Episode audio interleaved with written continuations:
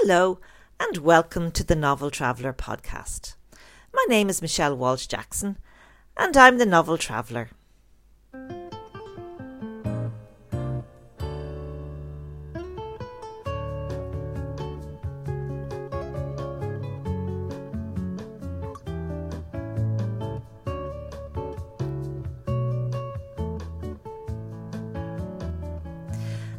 You again to Pat Coldrick for that beautiful, sunny, warm introduction. His guitar just whisks me away on this cold January day. I hope you've been enjoying the snow we've seen this week. And since the last podcast, we have had a couple of lovely mornings to get out and enjoy the sunshine. So this week, I have a truly remarkable guest, and there, dare I say it, he has many tricks up his sleeve. Keith Barry is a world renowned mentalist, magician, and subconscious mind specialist. His entertaining keynotes and live performances inspire audiences to break through performance barriers.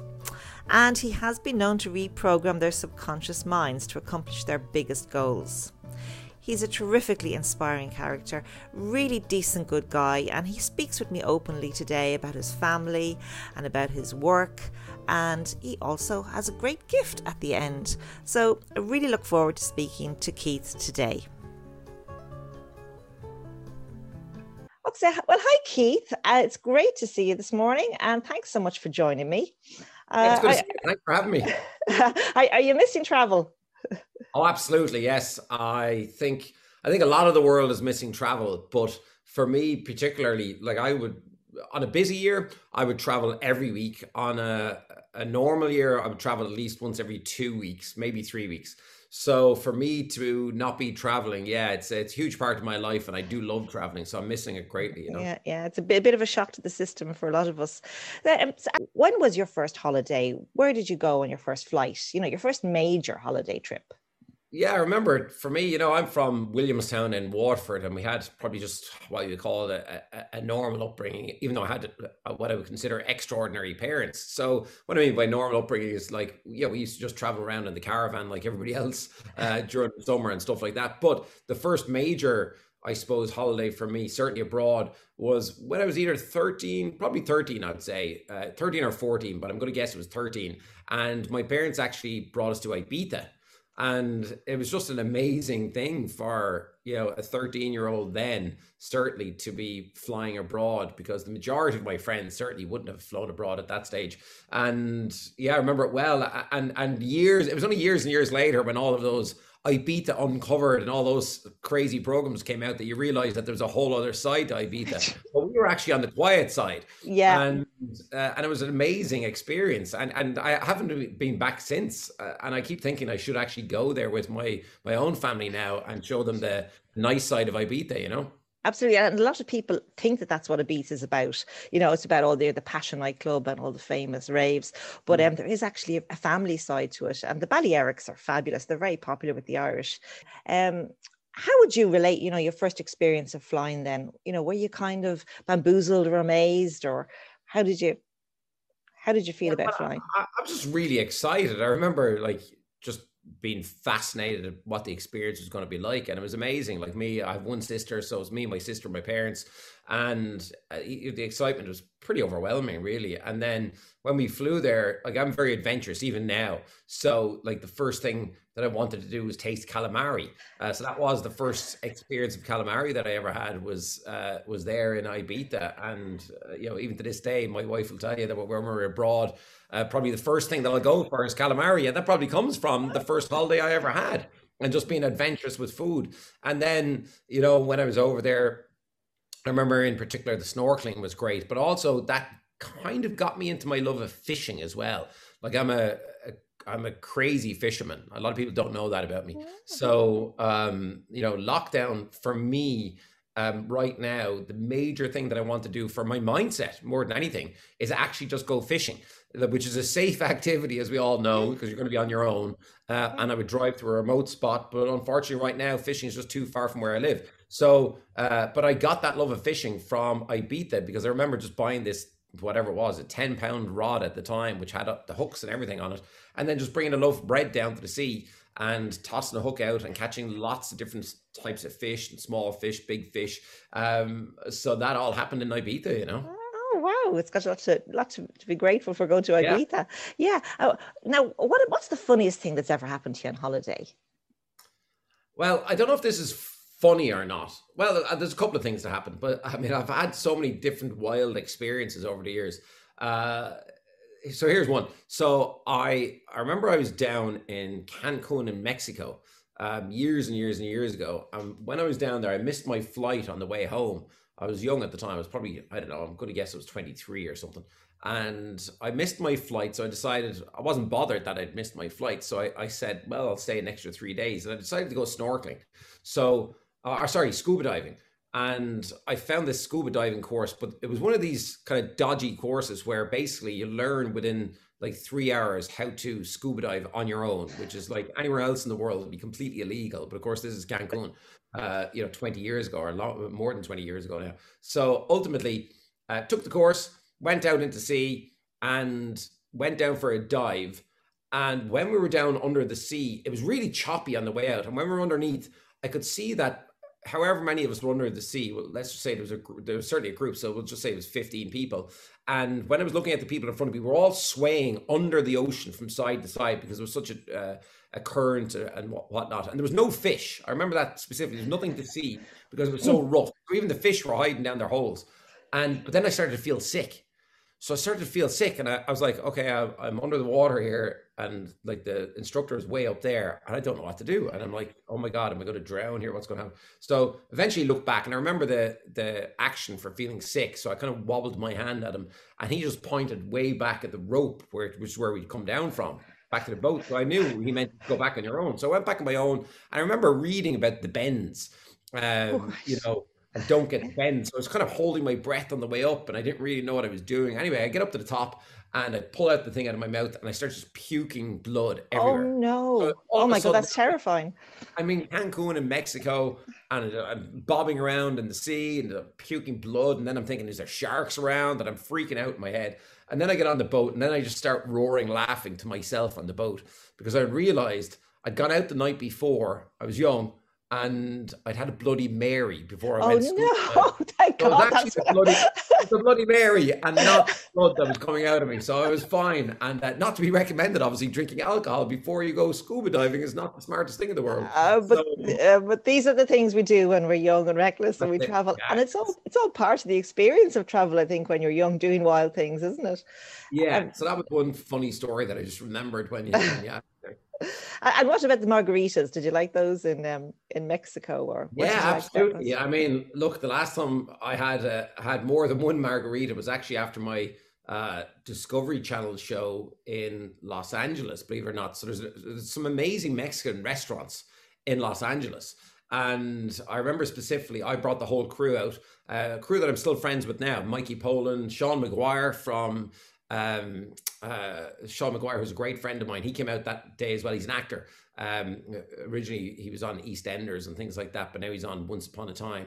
Uh, but ultimately, Sean came out and, and all my different crew from the Discovery Channel, and we all drank loads of margaritas. Anyway, at the end of the story, uh, but amazing margaritas. I don't really remember margaritas from Cancun itself. Uh, I've drank more margaritas certainly in LA that I've that I drank down in Mexico.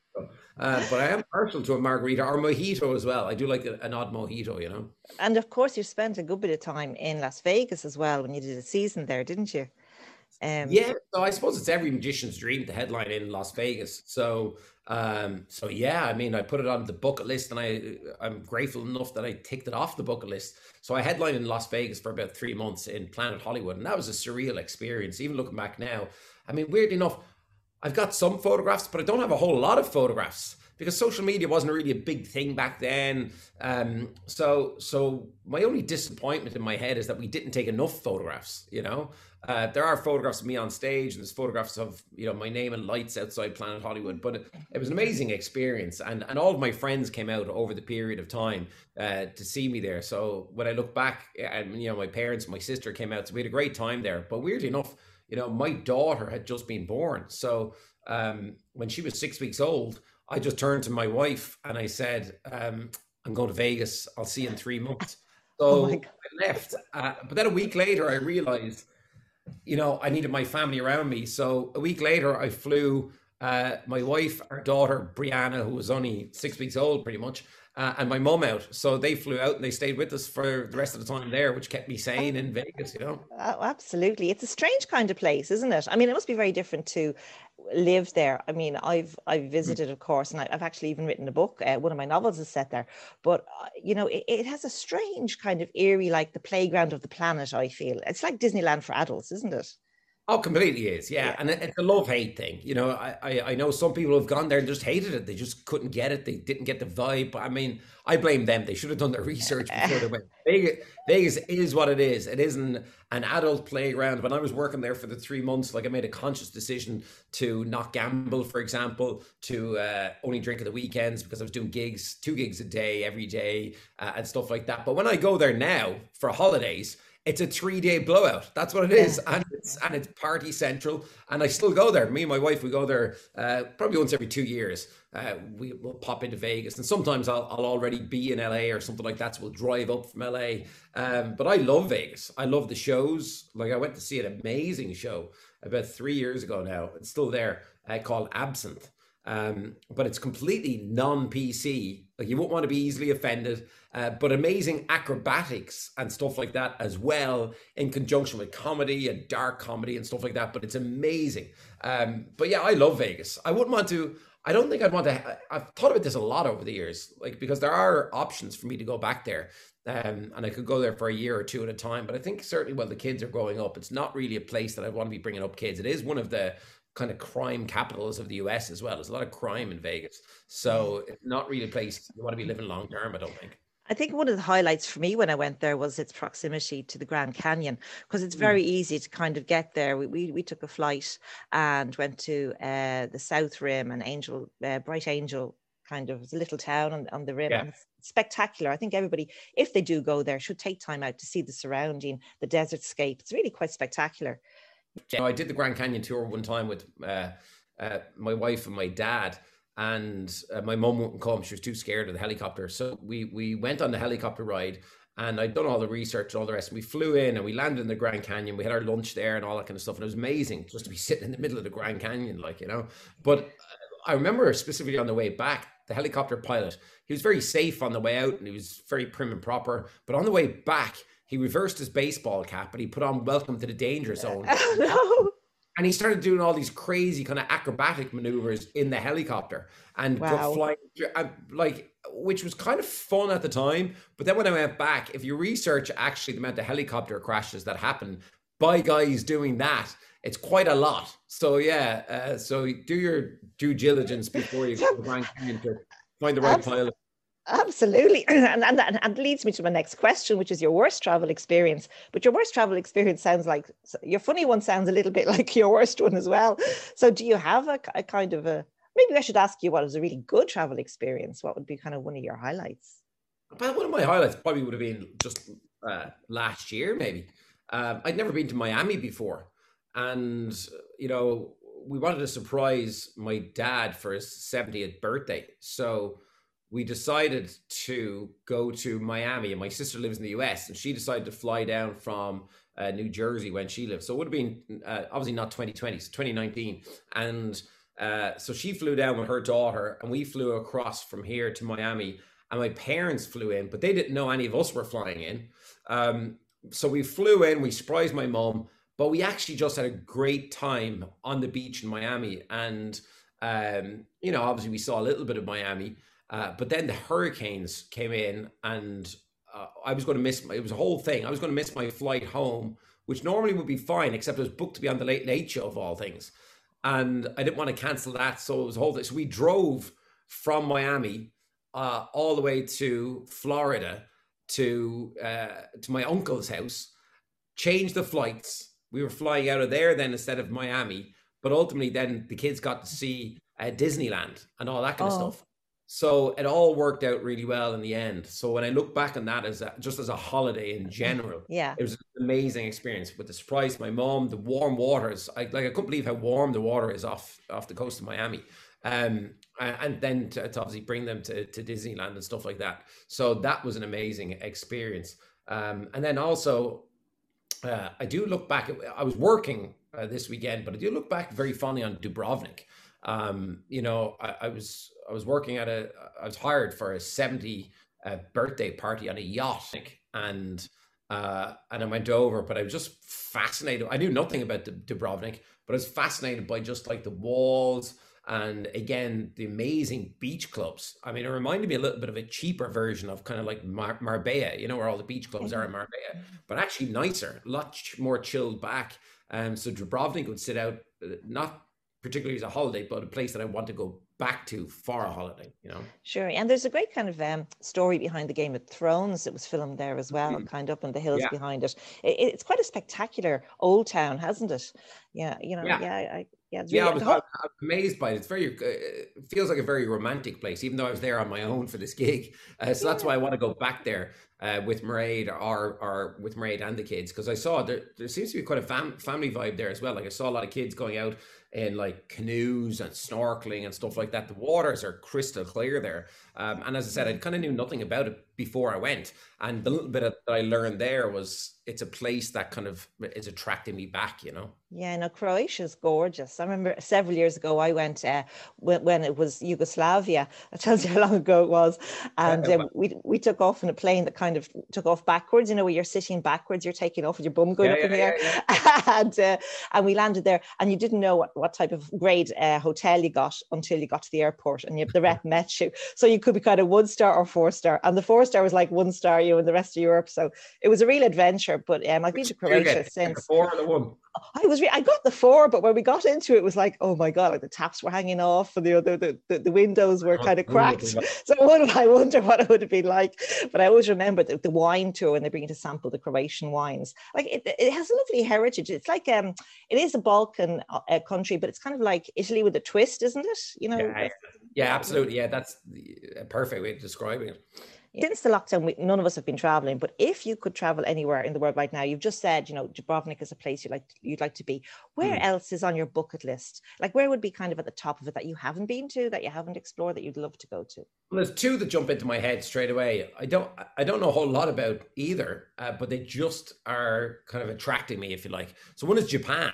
I'd love to go to Japan.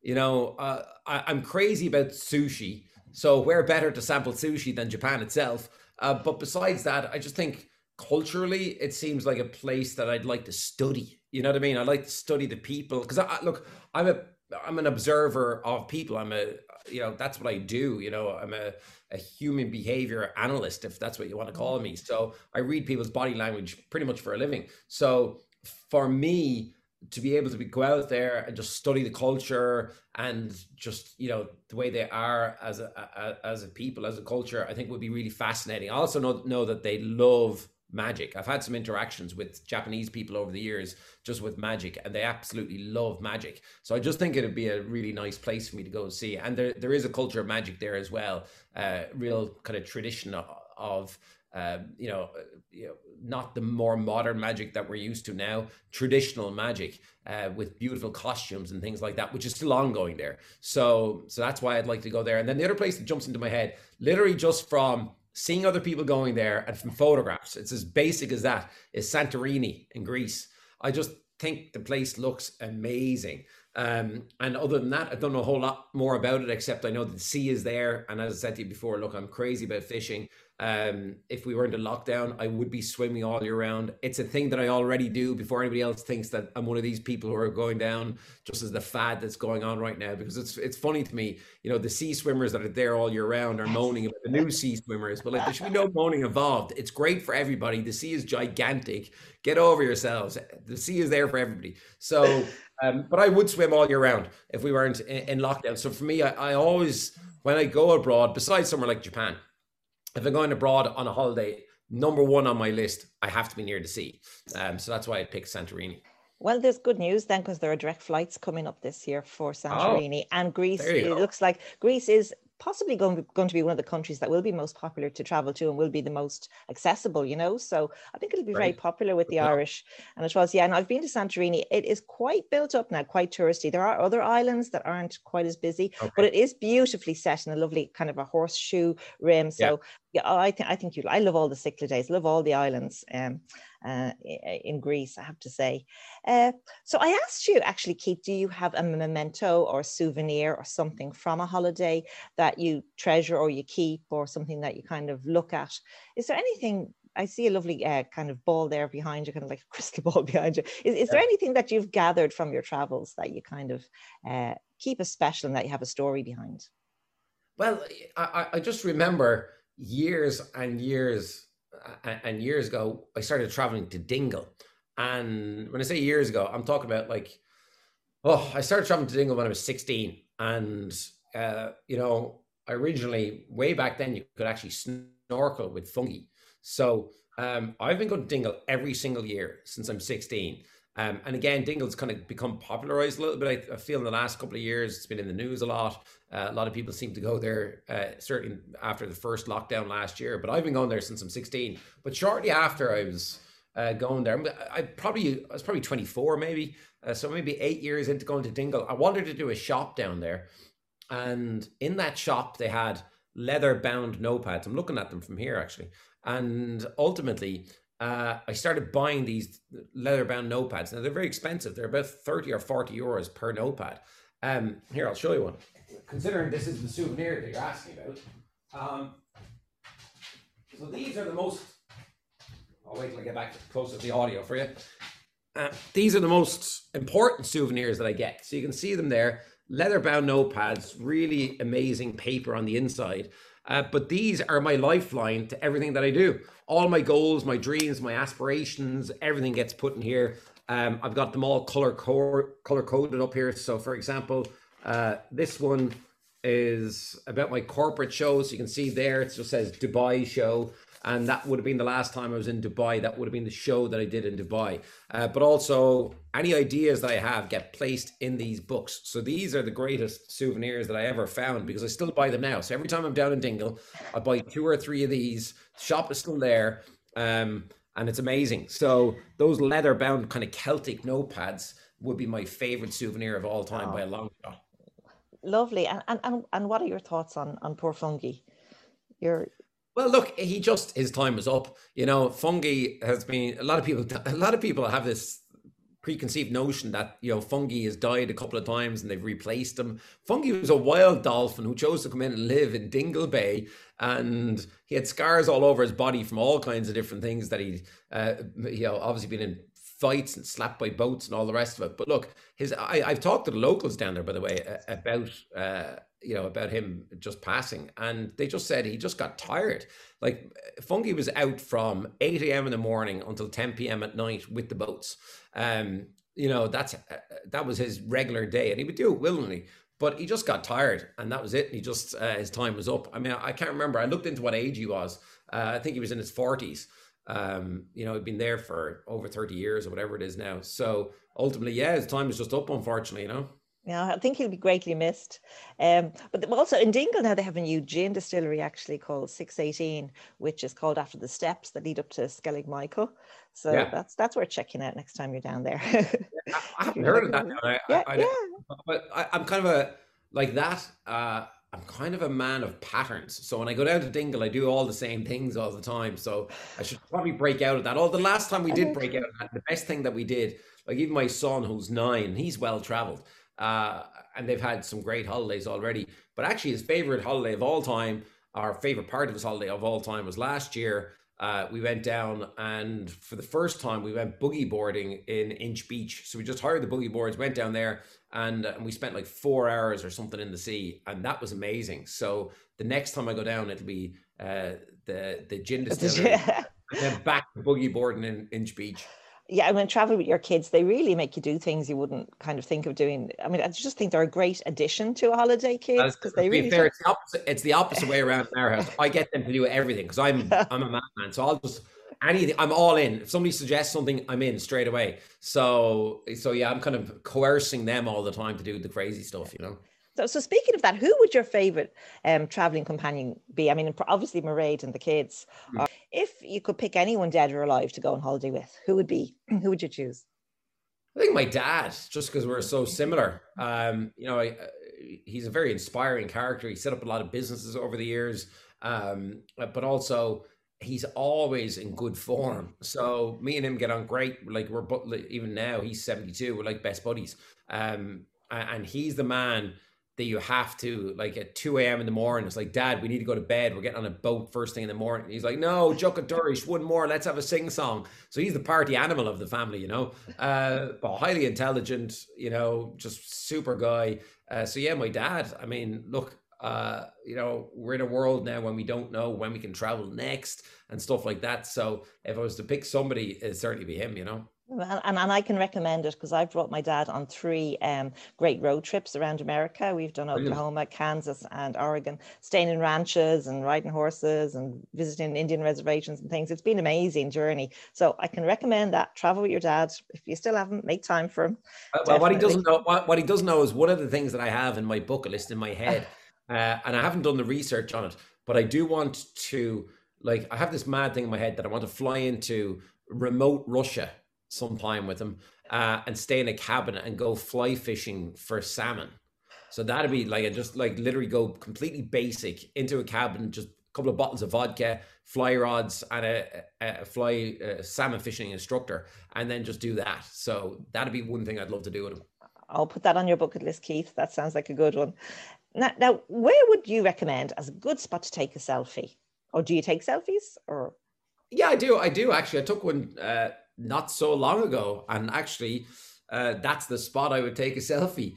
Uh, I'm going to take many more selfies, which is just Tramore down in Waterford. I'm originally from Waterford, and I was down there uh, uh, uh a few weeks ago uh, when we could go down there.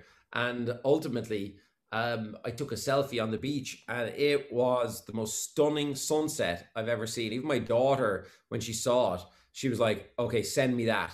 Uh, that's the most amazing sunset ever. So down there, uh, if people are into that kind of thing, um, I'm telling you now, you do you do far worse than trying to get a, a, a sunset photograph down in Tramore because I got one, uh, as I said, just a couple of weeks back, and it was the most stunning sunset ever. So that'll be one that I, I might actually frame it even. Uh, I'm trying to pull it up here just to show you. I know your listeners won't see it, but uh, but ultimately, uh, again, as I mentioned, I'm mad into fishing, so uh, when I'm fishing, I do take the odd photograph, and there is the photograph that I got, uh, and there's a selfie of this. So there's my two rods and the sunset in the background. So oh, it know, is lovely. Yeah, yeah, we've been having yeah. some great skies, haven't we? Or maybe yeah, we just they, maybe they've been there all along. and We haven't noticed them because we haven't stood, stood still or been out walking so much. Oh, that's yes. a great picture. Yeah, there's my, there's my selfie with me with all the fishing gear on. Um, so I think it's a great place just for a walk and a selfie because look, I was down there and uh, it was quite busy actually. It was busier than normally would be, just because people need to get out for their walks and whatnot. Um, but you know, again, Tramore is so long and so expansive. Uh, there's room for everybody. But it was lovely to see again when you mentioned selfies. Like everybody was kind of taking selfies because the sky was so uh, nice and stuff like that. So yeah, I would say just uh, Tramore and Waterford, amazing. Any other strange foods you've had while you've been abroad, while you've travelled? Oh yeah, I'm very adventurous with foods. I mean, one of the best places I've had meat certainly was um, Johannesburg, South Africa. So that would have been by far the best meat I've ever had in the world. And I'm a I'm a unrepentant carnivore. Let's put it that way. So I uh, I barbecue probably five days a week, even through the winter. So even now I'm barbecuing every single day. We'd uh, smoked chicken yesterday, the day before roast lamb, all off the barbecue. Um, so so Johannesburg for the meat. I remember down in uh, okay, one, one of the ones I'm not proud of, uh, but I did it. I did it like 20 years ago.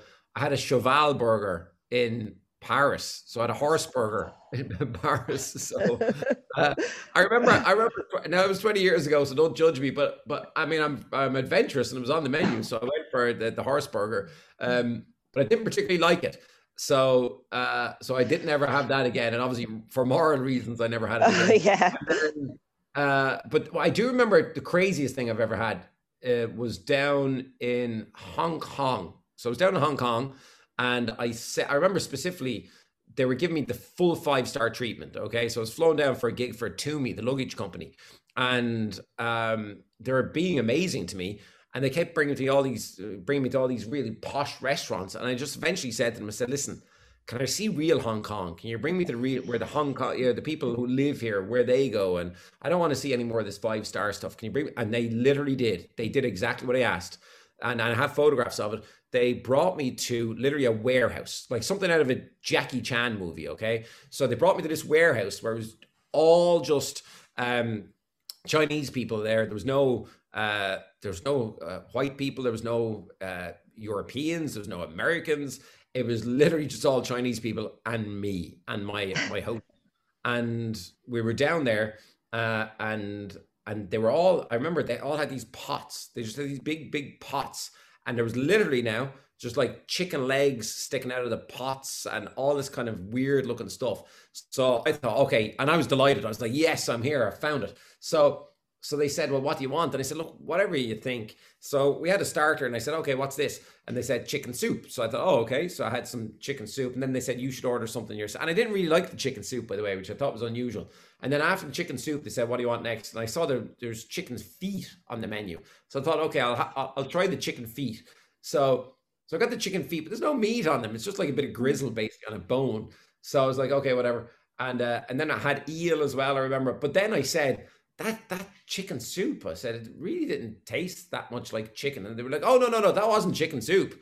We just wanted you to eat it. We just wanted you to taste it. Oh, don't tell what, me. What, what was it? And they, and they said pigeon spit soup. So you know, yeah, pigeon spit soup. So basically, they take the bird's nest soup so they take the the birds' nests, which have a lot of pigeon spit in them to make them, and they soak them and they extract the spit of the pigeon, and then they use that as the stock and they make a, a soup out of it. So so yeah, pigeon spit soup, eel and and uh, and chicken feet uh, were kind of uh, interesting down in Hong Kong, you know. Yeah, you wouldn't be going back for seconds then, by the sounds of it.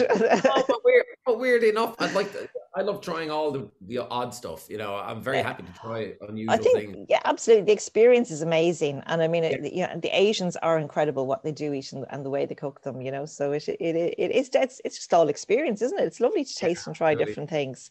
Yeah, and and what about um hotels hotels now would you like rather stay in a hotel or a caravan or do you like do you like camping or what would be a really good preference for you yeah like again uh, I, I'm curious. I'm a curious person about the world. I tell people to be infinitely curious. So I I love a five star hotel, but I love camping. So I'm all the way up and all the way down. I'm Mr. Basic and then Mr. Sophisticated when I want to be. So for the only regret of uh, for me of 2020 was that we had camping booked in and we didn't get to go camping because we got put into the lockdown and we couldn't move. So uh, we were. I've only brought the kids camping uh, once.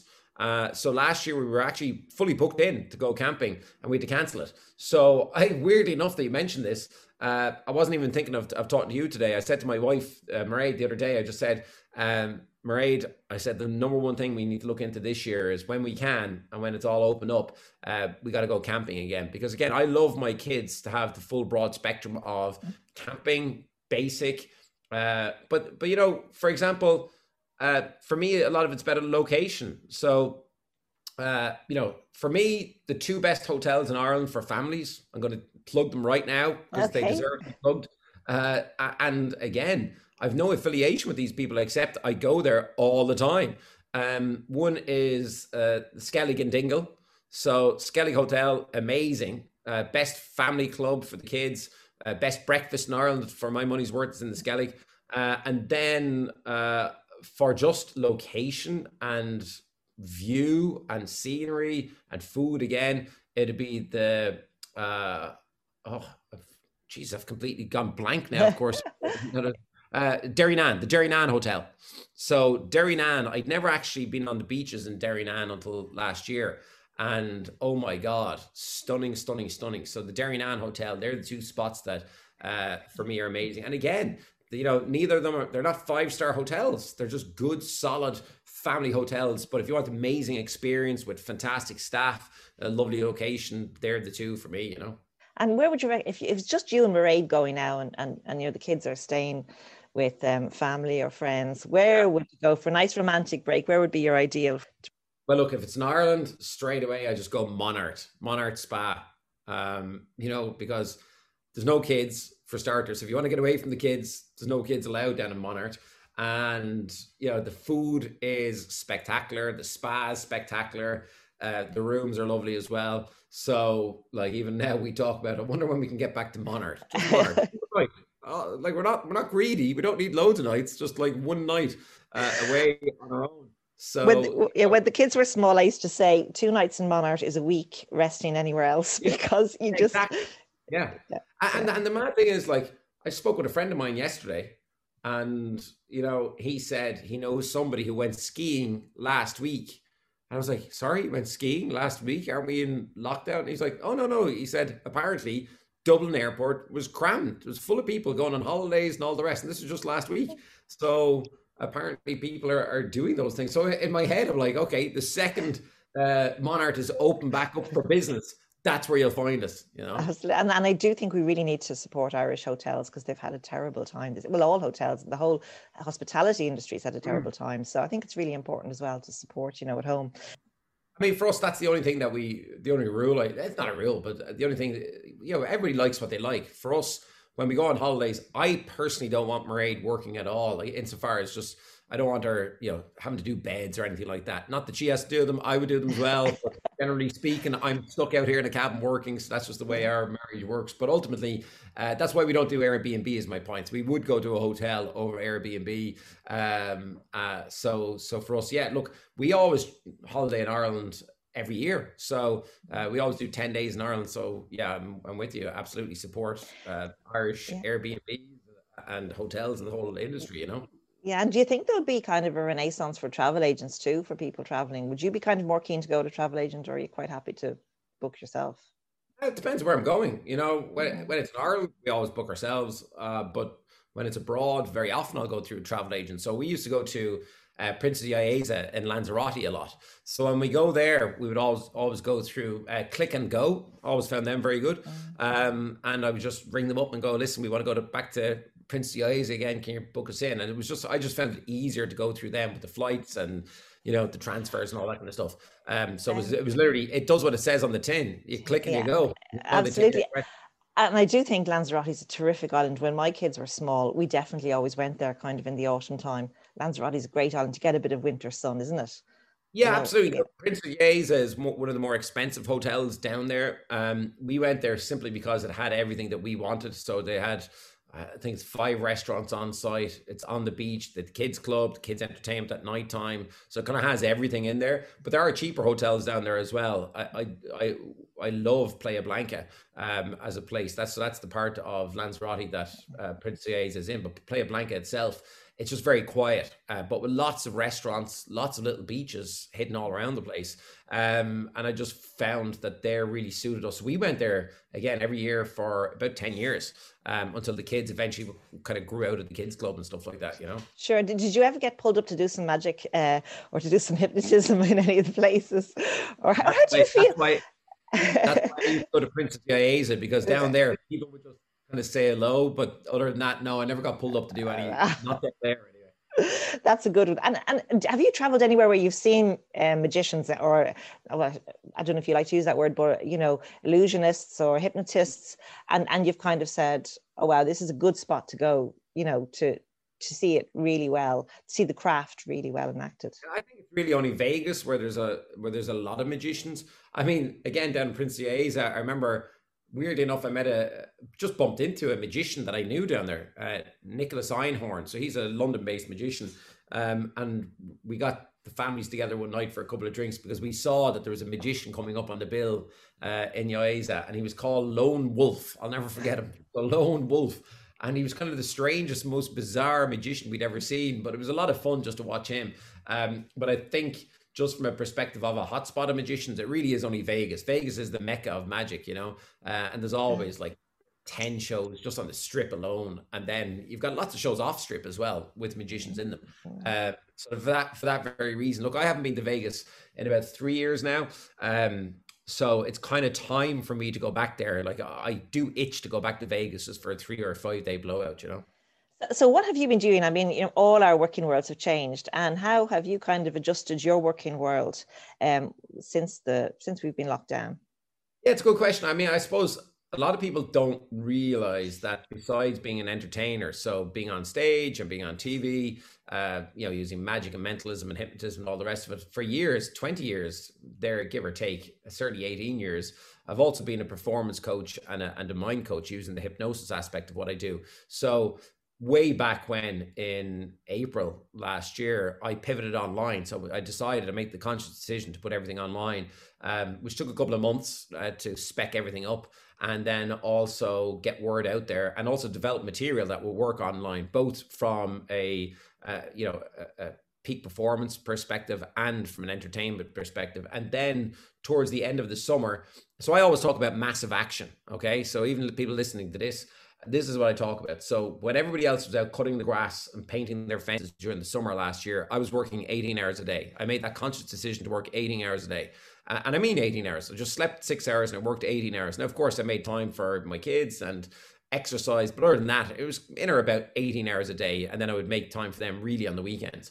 So ultimately, uh, from that massive action, I ended up on the Ellen DeGeneres show from my virtual cabin here in the back garden. So uh, I don't know if that's aired here yet. It's, it's aired over in the US. Um, so that gave me some opportunities for performance over there, uh, again, virtually. Um, so really where I got to towards the end of last year, kind of the last two months of last year was uh, I was performing out of my virtual space, if that's what you want to call it, um, kind of five gigs a day every day for two months. So that was for our corporates like Google, Comcast, Dell, Microsoft, Merck, um, Amazon. So like all of the the different corporates that are out there that needed entertainment uh, for Christmas parties, and then also uh, performance coaching and mind coaching for both their employees and then one-to-one coaching as well. So I just pivoted online, put everything online, and then look very grateful to be very busy right now. You know, in the next couple of months, I've, I've already got a couple of dozen um, virtual gigs book, booked in, and that's a, a mixture of just pure entertainment all the way through to, as I said, one-to-one performance coaching. So that's kind of where I'm at right now. Um, I'm going to ring. And you, have got a book as well, don't you? You've got an ebook uh, out as well. Yeah, yeah. So, so I wrote an ebook way back when, uh, kind of back in March again last year, just to keep myself busy. And I was going to sell the ebook, being honest with you. Um, but then I decided, given the times that we're in, that I would just give the ebook away. So it's a free ebook. It's called Mind Magic, and it's really how to program your subconscious mind to optimize it for peak performance. So if people want to pick up the ebook, it's very simple. Just go on to www.keithbarry.com forward slash ebook and it's there for free. So they just need to uh, stick in their email address and they get the ebook automatically sent out to them. It's about 30 pages long i think. Um, but i go down uh, mind magic is an acronym. Uh, i won't go through it now but it's an acronym of you know mental programming intentions neuroplasticity dedication mind reading uh, imagination authenticity goal setting and um, also collaboration and clarity of, of vision. So it was an ebook that I wrote, and yeah, very happy to say that you know I've got a lot of great feedback feedback from the ebook. You know. Uh, yeah, and, and if anybody wanted to contact you, you know, to, to do a gig or to or to work mm. to work with them, how, how will they get you? Well, the two best places, really, I mean, look, there's obviously my website, which is keithbarry.com. But if they want to get hold of me directly, people don't understand, I suppose, sometimes that people in my position, I actually look after all my platforms. I don't hire anybody, I don't outsource it. So if you want to talk to me direct, um, the best place for business is LinkedIn. So just find me on LinkedIn, hit me up there. Uh, all the direct messages that I get there, I read myself and I respond to myself. And then aside from LinkedIn, uh, for people who just want to follow my socials and what I'm doing and stuff like that, Instagram is the best one, really. Um, so just find me there, Keith Barry, uh, on Instagram. And yeah, I'm putting up content every day. And again, you can direct message me there and you can be sure uh, that you're getting a response back from me myself, you know. Super, Keith. Well, listen, thank you so much for spending this time today. Um, it's been great to hear your stories. I never knew you were a fisherman. Um, never knew you scuba dived. All these these great little gems of wisdom. You've been really inspiring. And um, and as I said, I'm going to be go straight now. I'm going to look up your website and and get that ebook and download that. Thanks, thanks for having me. And uh, I'll, I'll have to look for some tips from you for my salmon fishing trip and yes, do the research on that for me. Absolutely. I, am going straight to that out now for you, Keith. okay. Okay. Thanks a million. You're really good. Bye. Well, who knew Keith was such an avid fisherman? What a great guy. And do download his wonderful ebook. I got my copy and it's truly inspiring. Speaking of books, my new novel, Journey to the Heartland, is available for download on Amazon, and you can buy it from kennys.ie online eh, in Galway. They will send it to you anywhere in the country with free postage. And if you're in a book club, do get in touch as I will be organising author events over the coming months. You can reach out to me via my websites thenoveltraveller.com or on thenovelpress.com. So, the news of the continued restrictions for those of us in Ireland was tough to hear this week, but it gives us good time to plan for a staycation. I caught up with Elaina Fitzgerald, the president of the Irish Hotel Federation and director of Fitzgerald Woodlands House Hotel and Spa, to hear what advice she has for those of us who hope to book a holiday in Ireland this summer. Well, hi, Elaina. It's great to see you today. And thanks so much for joining me to talk to the listeners about um, the Irish travel industry at home. I'm going to ask what advice you have for people who want to book an Irish holiday this summer.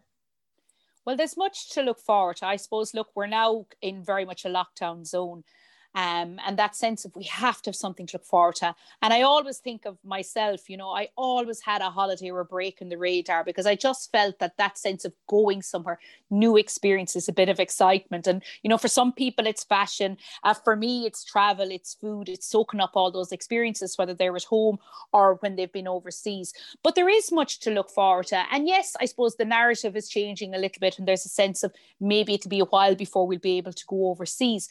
But when we reflect on last summer, um, you know, I suppose the wonderful sunshine we had in parts, and it gave us a great opportunity to reconnect with Ireland. There was some amazing experiences, uh, you know, discovering new areas. Um, it was a sense of returning to places of nostalgia. And I do think we should really get ourselves into the mindset of looking forward, thinking about those places we want to rediscover or explore for the very first time. It's almost like the mindset of a child to a degree. Um, and I find that's what keeps me going, and that's what I'm looking forward to. And I suppose when you think about it, Michelle, I mean, we had the benefit of last summer with great experiences, but we know how safe we can be and how everybody stood up, stood up to the challenge. And you know, potentially nearly a year later, we're kind of in the mindset of okay we know this a little bit better and yes there are enhanced levels of restrictions and you know we all know that we've a role to play in it so i think there's much to look forward to and to be honest i suppose what i found last year is as i tried to head to the coast because i just love the sea and the sense of freedom of it.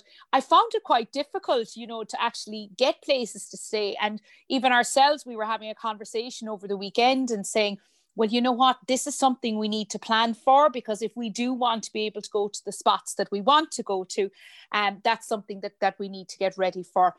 Interestingly, my brother David gave me the gift of glamping. I've never been glamping, so glamping on the Aran Islands, and I'm so excited about that but I'm equally excited about, you know, going visiting hotels and guest houses around the country and, you know, just getting out to explore. And with all that pent up energy, I just can't wait. It can't come quick enough, but obviously it has to be a time when it's safe. Absolutely. And isn't that lovely that you got a gift to go glamping? Isn't that just wonderful? that was very thoughtful. Um, and also, lots of people will have been given gifts over Christmas for vouchers to various hotels. Would you recommend that these people kind of book sooner than later? Absolutely. And you know, as an Irish Hotels Federation, we launched Go Any our Go Anywhere gift card last year uh, in the middle of a pandemic when you think about it. But we just have been so energized but how successful it has been. Um, really, I suppose a lot of people thinking, okay, this is of huge value, that sense of opportunity to go out and explore and have that well deserved staycation. And don't we deserve it so much? And equally, that sense of it was supporting, you know, Irish hotels, hospitality has been, you know, fairly, I suppose, hit really as, as a sector. Um, and that so we saw unbelievable, you know, levels of interest and purchases in our vouchers. So people were gifting experiences. And, and so whilst you can't take them now, there will come a time when you can take them. And that would have been mirrored in our own hotel in Adare Fitzgerald's Woodlands House Hotel and Spa. I mean, without being overwhelmed, but it was borderline being overwhelmed by just how much faith people put in us and how they felt that we were of value and they thought enough of us to gift it on. So there are, you know, millions in vouchers sitting in people's homes, pockets, handbags, presses. Um, and now's the time to say, okay, God, I have that. You know, let's plan it, let's book for it. But again, if if you plan, like I suppose the beauty of the Go Anywhere gift cards is they can be used in all participating hotels throughout Ireland. But you know, if you do have it, you do need to plan for it because we saw last year just how great Irish people were to don the green jersey. And, and as I said, I struggled myself, you know, um, to get some coastal, you know, stays and kind of waiting and then kind of getting one night, you know, which was great to get it. And it came at the end of the summer. But it's one of those things, if you do plan, if you really want to stay somewhere, you know, irrespective of where it is. And I think there's going to be a lot of energy around Dublin and or other urban areas and that as well, because they're the kind of places you haven't been for a while and it was interesting like when we reopened first the one thing that struck me was i was kind of expecting a lot of families because it was you know july what would have been considered kind of i suppose family holiday time. But it was incredible to see the amount of couples people trying to reconnect outside of the pressures of the house.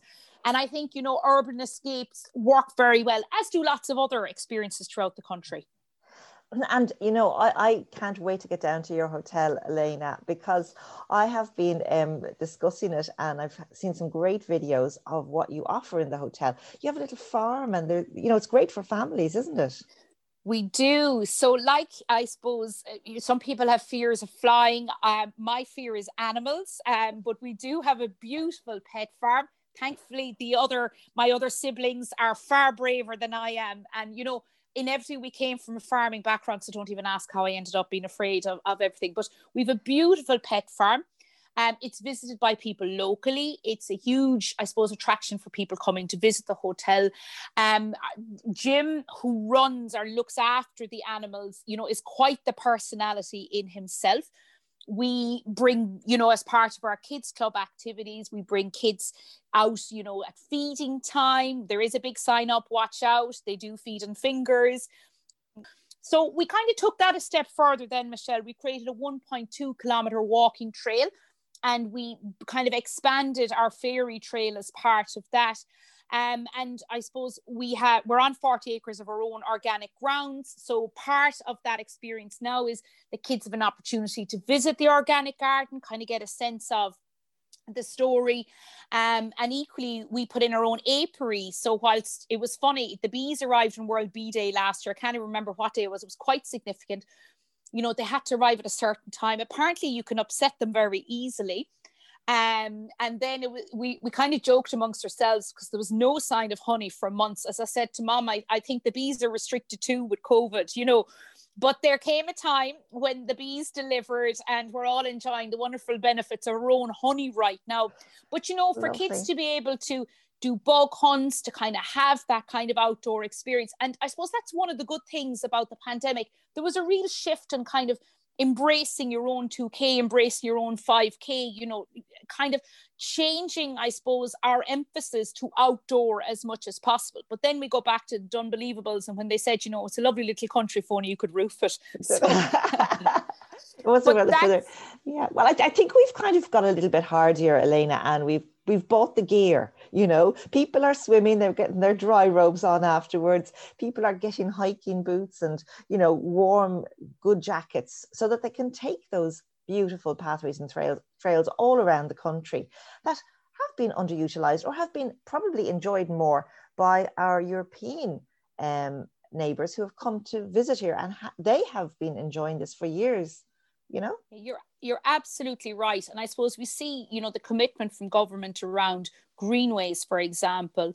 Um, so even our own Great Southern Greenway is in the process of being, I suppose, done up. Unfortunately, because of our 5K limits right now, I haven't had an opportunity to explore it. It's probably about the 10K limit for me. So hoping we, we'll get another few uh, kilometers if, if public health improves. Um, but you see that, I suppose, you see what's happened in Waterford. I mean, Mayo was the original success story. You know, there's talks in Wexford. And I think, you know, particularly uh, cycling, certainly within my own household, it, it became, you know, our go-to thing, something you'd really look forward to an afternoon cycling. We do what we call the Ring of Adare. Um, we're not quite ready for the Ring of Kerry, Um, but it's lovely, and you know, it really gives you an opportunity to take in what's around you. And that's the one thing that I love about cycling and walking.